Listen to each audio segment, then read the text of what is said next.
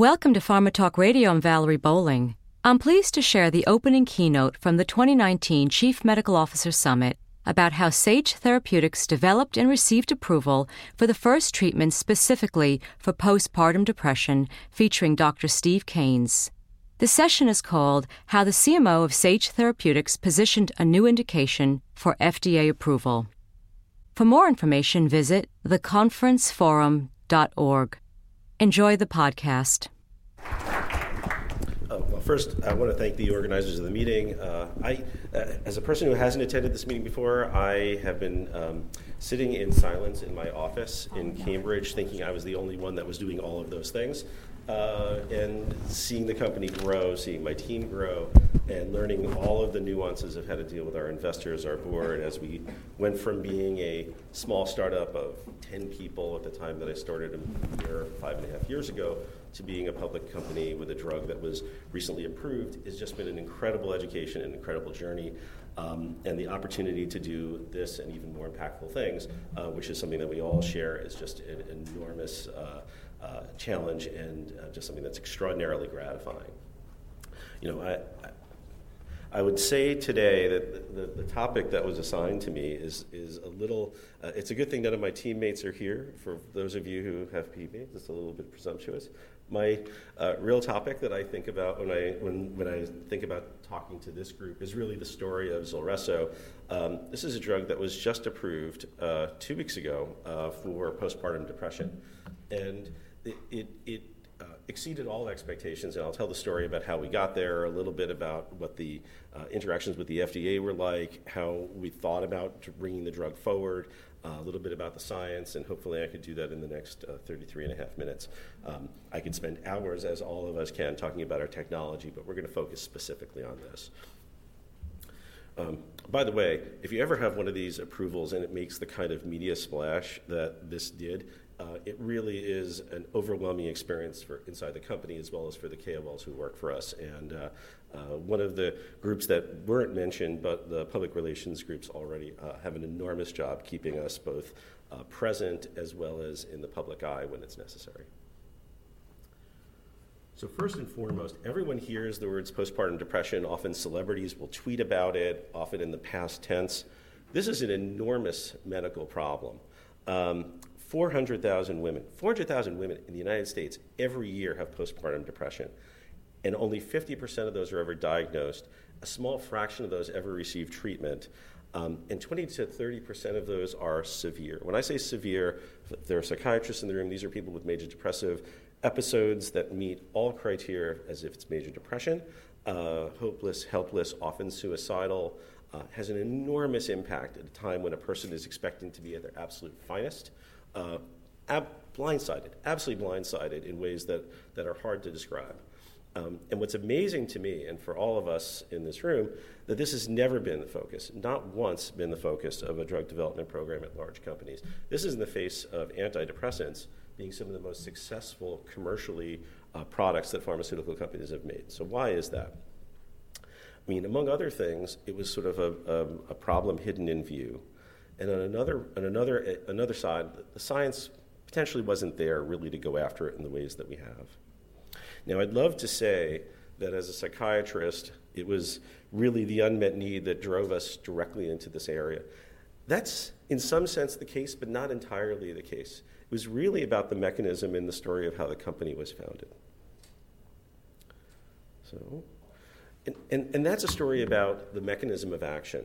Um, when the company was founded, Sage, in 2011, late 2011, 2012, um, it, the, the, founder of the company, Steve Paul, had brought some science that he had worked on 35 years ago at the NIH, something that uh, he wasn't ever really able to bring forward at Lilly when he ran R&D there, and that was the mechanism of neuroactive steroids. These are compounds that are endogenous, um, that, that modulate the GABA system, which is a main uh, neuroregulatory system in the brain, um, in very subtle ways. It's different from benzos. It's different from the things that you think you might know about GABA or anti-epileptics, but an extraordinarily finely tuned system in the brain. And you'll see on the, on the left-hand side, and this is rat data, but the human data look exactly the same, allopregnanolone, which is the endogenous ligand for this particular extrasynaptic GABA receptor, rises very dramatically during pregnancy. So when you hear, and maybe you can think back to your hippocampus of uh, medical school, hormones go up and then they change very dramatically at delivery, and that affects mood and so forth.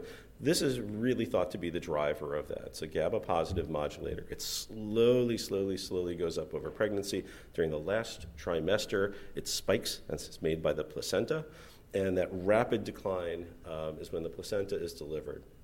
It's that very rapid shift that does affect mood. And this is now 80% of women, there's a lot of women in the room, 80% of people after they've had a child will have very um, dramatic but transient mood disruption. That's not what we're talking about. That's baby blues. What we're talking about are those people that can't then bounce back. Uh, and, and I said 400,000 women a year get stuck. Mood is depressed, and they really can't cope.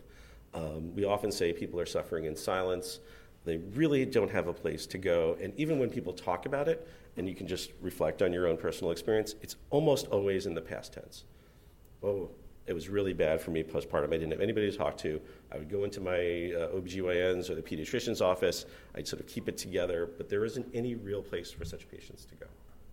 So, uh, as we all know, you develop a drug that would potentially work in that area or does work in that area, and enormous energy gets catalyzed around a, a, a problem. And, you know, the, the, the, most insidious part of this is not just that it affects mom, inability to function, can't get back to work. This has long term effects on the kids. It affects bonding. You know, children of uh, parents with postpartum depression, moms, often have uh, learning disabilities and depression later in life. Affects the other uh, children in the house, spouse, and so forth. So this is a huge problem um, that was looking, really looking for people to attend to it. the mechanism through which the, the drugs that Sage works on, not just Zulresso, but all of them, is through the GABA system. It's the main uh, inhibitory brain network. I could spend about three hours on this slide. I won't. What I need to say is that simply we're hitting receptors that are different. We're hitting these extrasynaptic receptors. It affects the overall tuning of the system as opposed to moment to moment transient changes. So, sleeping pills or anti epileptics, those all hit these intrasynaptic receptors. And what's unique about uh, all of the drugs in our, in our class is they hit these extrasynaptic receptors in meaningful ways.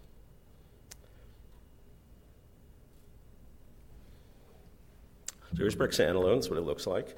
Um, is, is, has had many names, so in, in, when it exists in your body naturally, it's called allopregnanolone. Uh, when it was in the discovery and non-clinical phase, it had a special name, SGE 102. That's special and secret, not anymore. Uh, then it was Sage 547 for a long time of its life. Brexanolone is its USAN name, and now brand name is Zulresso.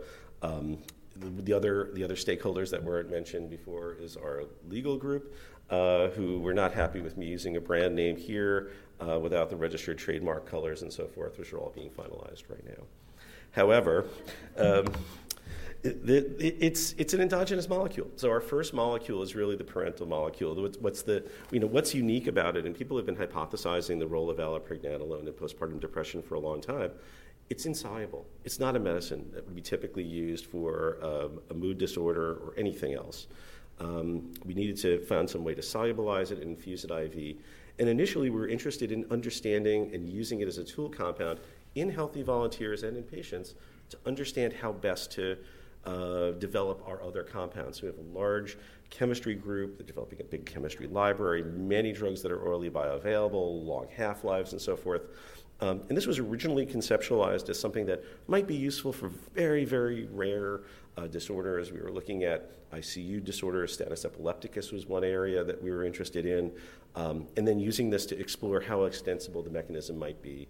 Um, the areas that we were looking at at the time, and this is when I joined the company in 2013, it's our first IND, were uh, as diverse as, as I said, status epilepticus, postpartum depression, essential tremor, a very common movement disorder. But the list of GABA, uh, potentially GABA impacted uh, indications was, was enormous. And we had to pick the ones, and I, I can say this in a room of chief medical officers, that represent the interests and proclivities of the people that were making the decisions at the time, as well as the science. I mean, we do, as physicians and chief medical officers, also have an impact on the selections of indications based on what's important, which is a very exciting part of this as well. So, psychiatrist, we, you know, the company at the time when I joined was interested in epilepsy anesthesia, uh, some areas of, of movement disorders, and so forth. And pretty much the first thing I said, and this is the only thing that I can claim in this whole thing as being uniquely is, you know, we have a responsibility to do postpartum depression because of all of the thoughts about allo as its um, uh, pathophysiologic relationship to postpartum depression. Um, and I had to fight tooth and nail. This is now, I should share this. I had to fight tooth and nail for the extra million dollars to just do that open label study. It was not part of our initial strategy.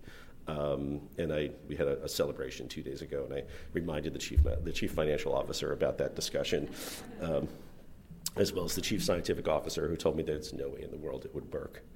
Um, see, I get to do a little bit of that now. They're not here; they're across the street.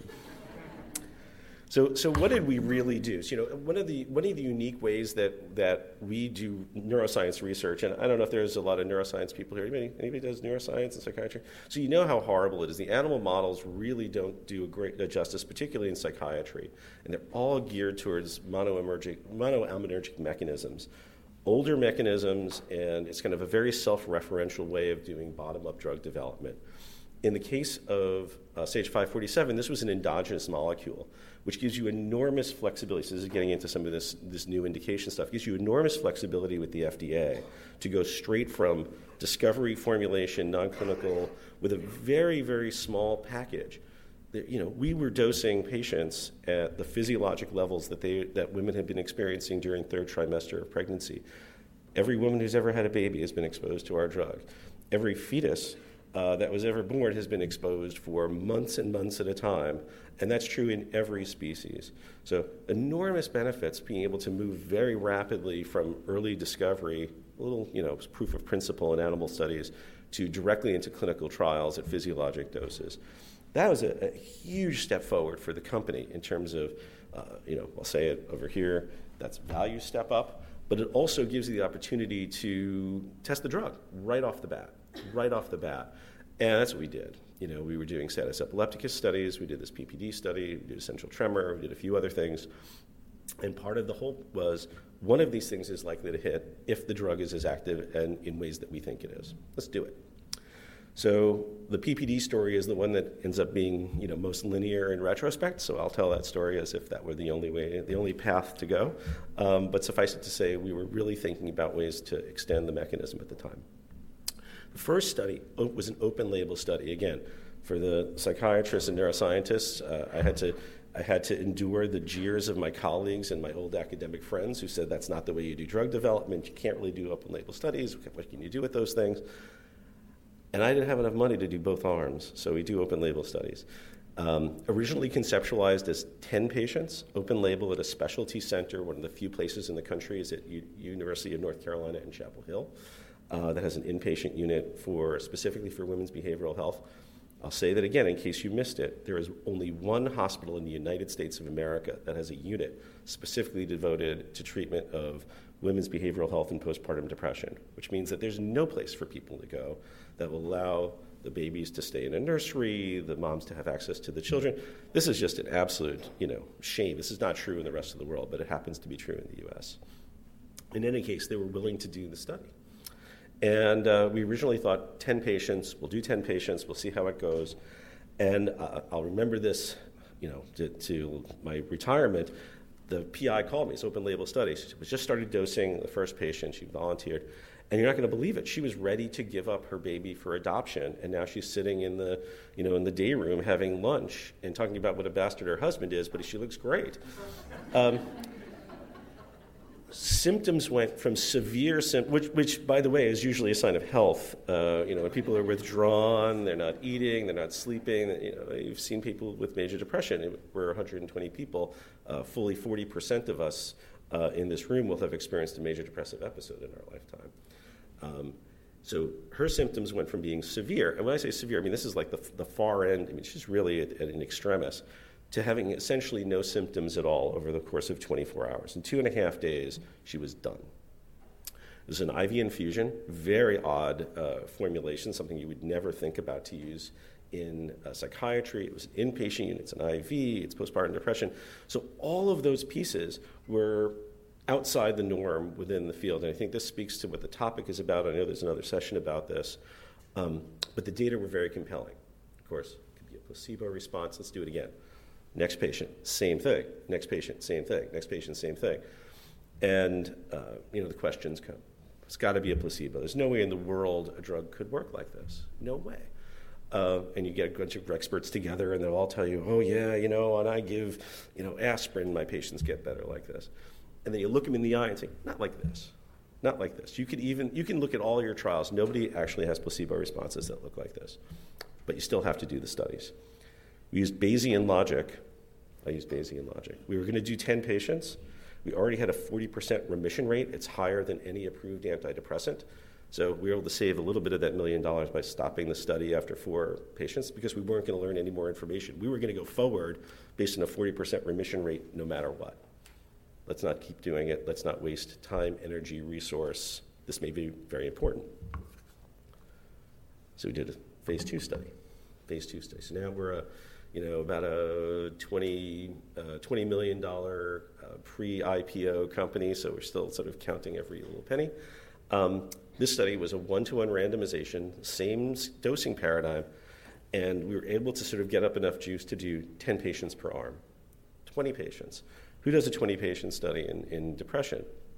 Nobody. Uh, too small, high placebo response rates, it's absolutely going to fail. There's no way in the world this is going to work.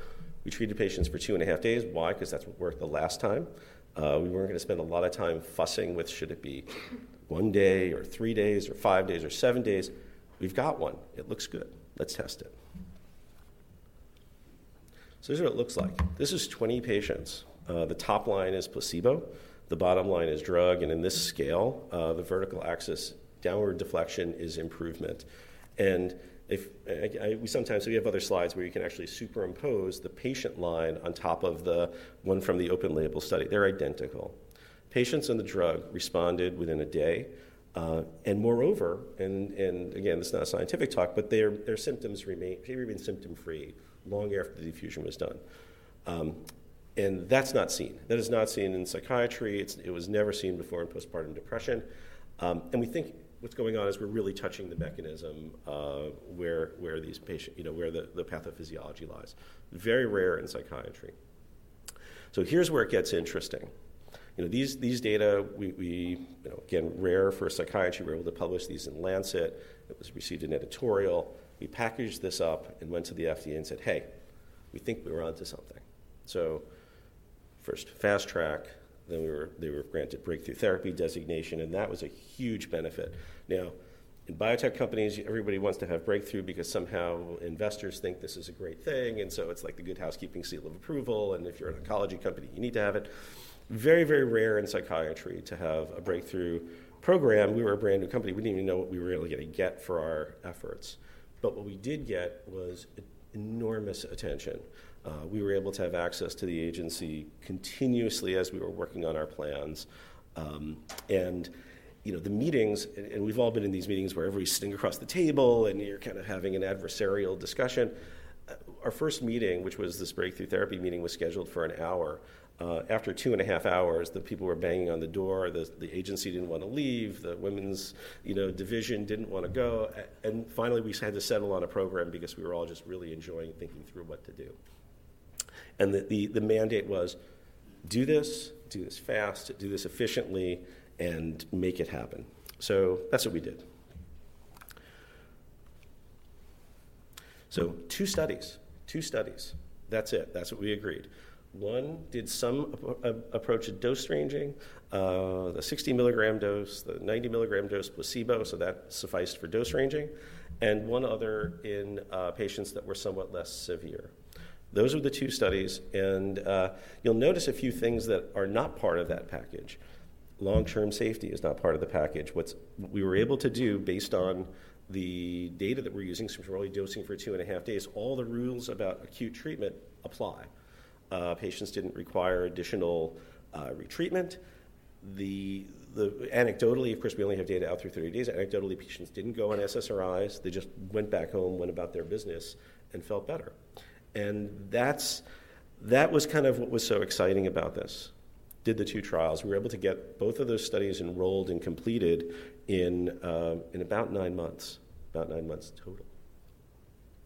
So here's the data. Uh, the bottom line in orange, now these are our, our corporate colors. Um, the, the, uh, that's the patient group, and again, Uh, very rapid improvement. Uh, the blue line is placebo. Uh, not surprisingly, placebo uh, group with high expectation and a lot of visibility in, increased. Um, but we're seeing deltas here um, that are unprecedented in psychiatry. Uh, a five or six point delta at the, at the primary endpoint after two and a half days uh, would compare to, for Prozac, about a one and a half point or two point delta at the end of eight or 10 or 12 weeks. And perhaps more importantly for patients, this, is, this represents about a 50% remission rate, so patients become symptom free, and about a 76% uh, response rate, meaning 50% or greater improvement. So, really impactful data if you're not accustomed to seeing these kinds of data, um, and very consistent response. You have now seen the entire data set that was included as part of the registration for Zulresso. Um, and and what's what's and, and all these data are published. So the open data was in open label data were in a specialty journal. Both phase three studies as well as the phase two were published in Lancet in separate articles. Um, and then the discussion is well, you have this indication. It's 400,000 women. It's a relatively small uh, data set around the studies. Of course, any statistician will tell you that the likelihood of this being by chance is essentially zero. Um, and how do you ensure safety? Well, we're, we're fortunate because we were already knowing that the patients were exposed to these, so it wasn't really about tox. Now, I haven't talked about adverse events, but I, I ought to. Um, so, very low adverse events rates overall. The, the, one, the one adverse event that was of concern is some patients became over sedated. So, it's an IV infusion, it's GABA. It can be somewhat sedating during the time of infusion. So, as a result of that, we do have a REMS. This is only going to be administered inside of a certified facility. Patients will be checked, there's a pulse ox and so forth. And we do know, based on our two arms, that if you lower the dose, patients you know, who experience these uh, do fine, and then they can continue the infusion. So, that from our perspective was very much acceptable in the sense that we were able to get a very efficient program all the way through.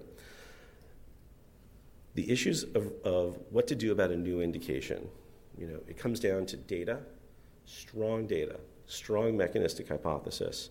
Really, you know, th- th- th- there was no need to do fancy, uh, you know, anything fancy with the data. They were straight one-to-one randomizations or one-to-one-to-one randomizations. You know, using very straightforward statistics allowed for us to do you know, any amount of pooling we wanted. You could look at the studies independently, you could look at them combined. Every single one was positive. It's very unique. There's never been a failed trial with, with Zulresso. Three studies, they all worked. So it, it ended up being just how are we going to get this to women? How are we going to get this out into the world? Um, and some of the things that would otherwise come up in psychiatry is this really a separate entity? Is this really pseudo specific? Can we really make a claim about postpartum depression? What about the men? Which I can imagine, you can imagine how that, was, how that played out with our KOL during the FDA meetings. Um, all of that went away because of the, an urgent public health need. So I'll just do a few, say a few more words um, about this, and then we can open this up for questions. Um, when you're dealing with an entirely new indication and an entirely new way of delivering medicine and an entirely new mechanism, there are enormous challenges beyond the, you know, beyond simply demonstrating that the drug works. You know, this is now new pathways to care. Uh, is it psychiatrists that deliver this drug or is it OBGYNs? Who does the screening? Where do they get treated? Do these people really need to be in an inpatient psychiatric unit? Uh, what about infusions? Typically, IV lines aren't run on psychiatric uh, floors out of concern for other patients' safety. Uh, it challenges the entire system. That's not a reason to not do it. You know, that's just that's old thinking. You know, the, the, the deal that patients get for an IV infusion is they get better in two and a half days. So think about your friends, relatives, perhaps yourself, who needed to take antidepressants, and you live in this world of ambiguity. Six, eight, ten, twelve weeks. You have no idea whether the drug is really working. Would you have gotten better otherwise? You know. You would absolutely know. Our patients knew. You know, now, you know, well, we're approved. The patients that we ultimately treat will know get better in two and a half days. If not, you move on. There's no opportunity cost to getting better in two and a half days, and who doesn't deserve that? You know, we talk to payers, they say, well, you know, antidepressants, they're cheap, you know, set pennies on the dollar. Yeah, you, you have that same, you know, if it's your family member, they, they, you know, wait two and a half weeks. who, who does that? You know, so beyond the scientific part of this, which, excuse me, which is, you know, now we have a mechanism that works fast. We have other drugs in the pipeline that are using the same mechanism. They're oral, easier to use. They're further behind. We are exploring them in the men, in case you're curious. Um, but there'll never be a first drug ever again. That was the first one for postpartum depression. And sort of moving into new areas through good science, following the science, you end up doing things that are extraordinary. Um, and the kinds of challenges that you otherwise might anticipate, either from the FDA or from uh, regulators or payers, become conversations as opposed to sort of an adversarial piece. And you know that's been our experience. Um, you know, and and one that I would absolutely share. If you really, if, if, if the data are on your side and you really are talking about something new that no one's addressed, there are absolutely ways to go after this that are impactful and, and allow for an efficient development program. So uh, I'll give a commercial for something that's important to me. Uh, psychiatry as medicine, I would say psychiatry is medicine, and the way that you demonstrate it is by having treatments that actually work and are demonstrably uh, efficacious. And that's a, you know, that's something that's very important to me as a scientist. It was important in my clinical career as well as in a pharmaceutical company. And it leads to broader thinking. You know, we've now are exploring this mechanism not with Zulresso in major depressive disorder itself.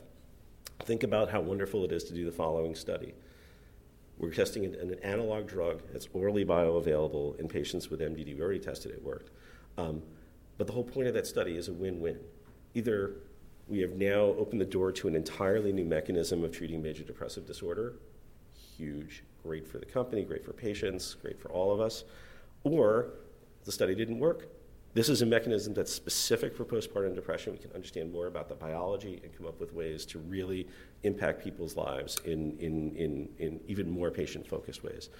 That's where we are right now, in entirely rethinking the mechanistic uh, physiology of major depressive disorder and doing it through just rigorous clinical and now non clinical data, uh, non clinical studies.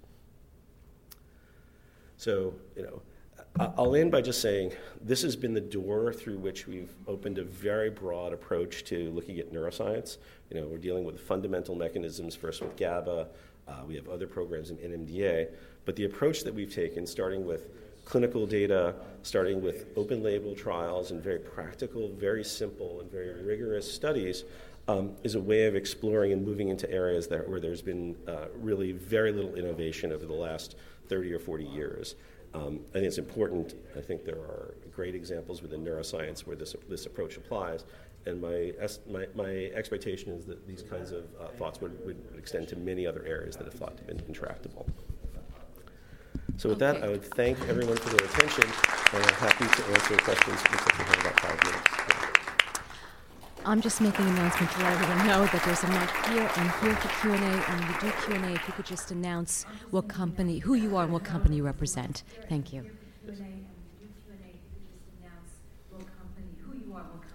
Steve, thank you very much. Laurie Smaldone, CMO, NDA Group. So you didn't comment on the newborns and breastfeeding. Can you give us a little understanding of, of do they all fall asleep or what happens? Mm-hmm. Oh, so such an interesting thing. So there, so part of part of this is there's actually FDA guidance on how to establish um, uh, whether or not it is safe for breastfeeding. And there's something that I said very early on, and a, I won't take a quiz with a, but the drug is not orally bioavailable. So while it's freely passable into breast milk, the, the fetal exposure is essentially nil, and so the labeling reflects that. Um, it's unlikely, you know, you can't ever really say safe for breastfeeding, but the, the, the, the, the, infant dose is well below the one tenth. It's like 0.005 of the mother's exposures. So from a pure tox perspective, Hi, Beth no Trehu, CMO of Jounce Therapeutics. Congratulations first. This is just incredible. Yeah.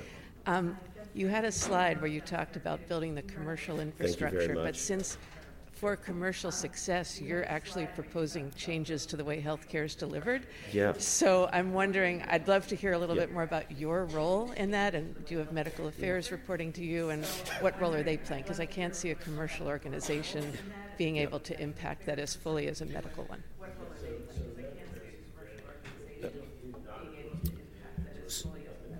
Yeah, so so medical affairs is very they, they don't they do not report to me. They did when we were a baby company, but you know the organization has grown right, right now. I say, we have four drugs in development. It becomes a huge team. Um, however, uh, there's a few things that we're implementing. We have a patient services center in North Carolina that'll be a front door for for patients. Uh, we do have the opportunity to certify sites uh, one of the things that happens if you work in the in the CNS and then drugs get into the brain is you do have to go through this um, uh, DEA scheduling process. So we have a three-month window between approval and launch, where we find out what our what our scheduling may or may not be. However, we're using that time to identify certified sites, get them up and running, and so forth, which is all okay from the FDA. We checked, we're good. Um, but the commercial organization is really it's very much a medical I- engagement, and they're focusing first on centers of excellence, places where they're already self-identified. Um, uh, champions at the hospital to the P&T committees as well as for working on uh, unique ways to deliver the drug. Likely it'll be very few patients that are admitted to psychiatric units. There are a lot of empty beds that are in OBGYN units and OBGYN floors that have the monitoring nurses. They manage IV lines all the time. These issues around turning down the infusion rate, which seems to be such a, uh, a challenge for psychiatrists to imagine, is sort of part and parcel of what happens with psychiatrists and what happens in like real life in hospitals literally every day. So, you know, there's, there's a lot of creativity there and likely a lot of innovation in that space. And I can tell you the response from hospitals is just. Hi, Steve. Laura Williams, uh, head development at AMAG, uh, actually reporting to one of the co chairs. Um, here, I just wanted to, uh, two quick questions. One is uh, wondering what the impact was from a regulatory perspective um, with uh, you guys being able to say that, look, we'll know you will know right away whether or not this drug is effective. How much did that play into sort of the discussions? And then, secondly, from a mechanism of action standpoint, have you guys done um, additional studies beyond you know what you, you you know the preclinical stuff from an imaging standpoint?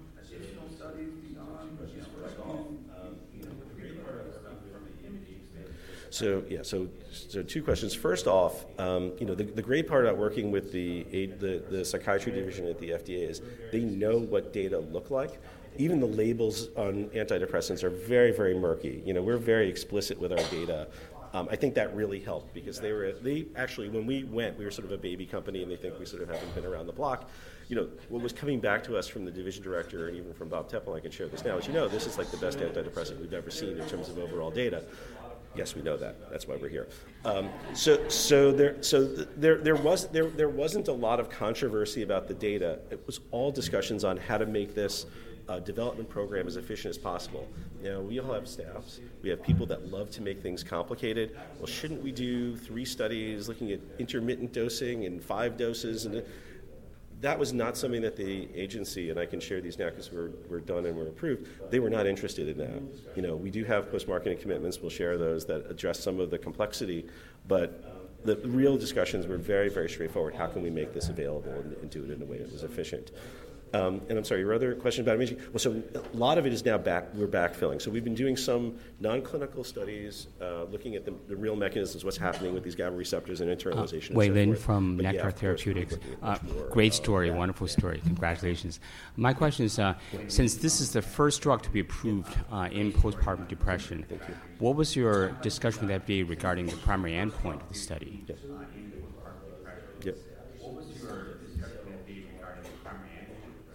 So the good part was there are established, so the symptoms themselves are major depressive symptoms. And so we were able to apply those directly. Um, and there's only a few uh, endpoints. We use the Hamilton Depression Rating Scale. There's a MADRS. There's just two scales that are widely used. And uh, the center UNC uses for screening the HAM-D, and so we have the data on HAM-D, and we just made the argument that we're going to use probably what is the oldest and most uh, validated endpoint. We had to make some modifications because some of the questions refer back to how you felt versus last week. So we had to have some negotiations around how to tighten that timeline because what we were seeing is, you know, I didn't get into this, but statistically significant differences within hours. Yeah, thank so you, Diego Caravit from Fulcrum. Great work. So my question has to do with your, what did you learn discussing with the agency about the, I saw the duration of infusion. Didn't seem like you had to explore that. You, your dose ranging was, looked very simple. Yep. but you had loss of consciousness. Uh, how, how did you get away not exploring that further? Mm-hmm.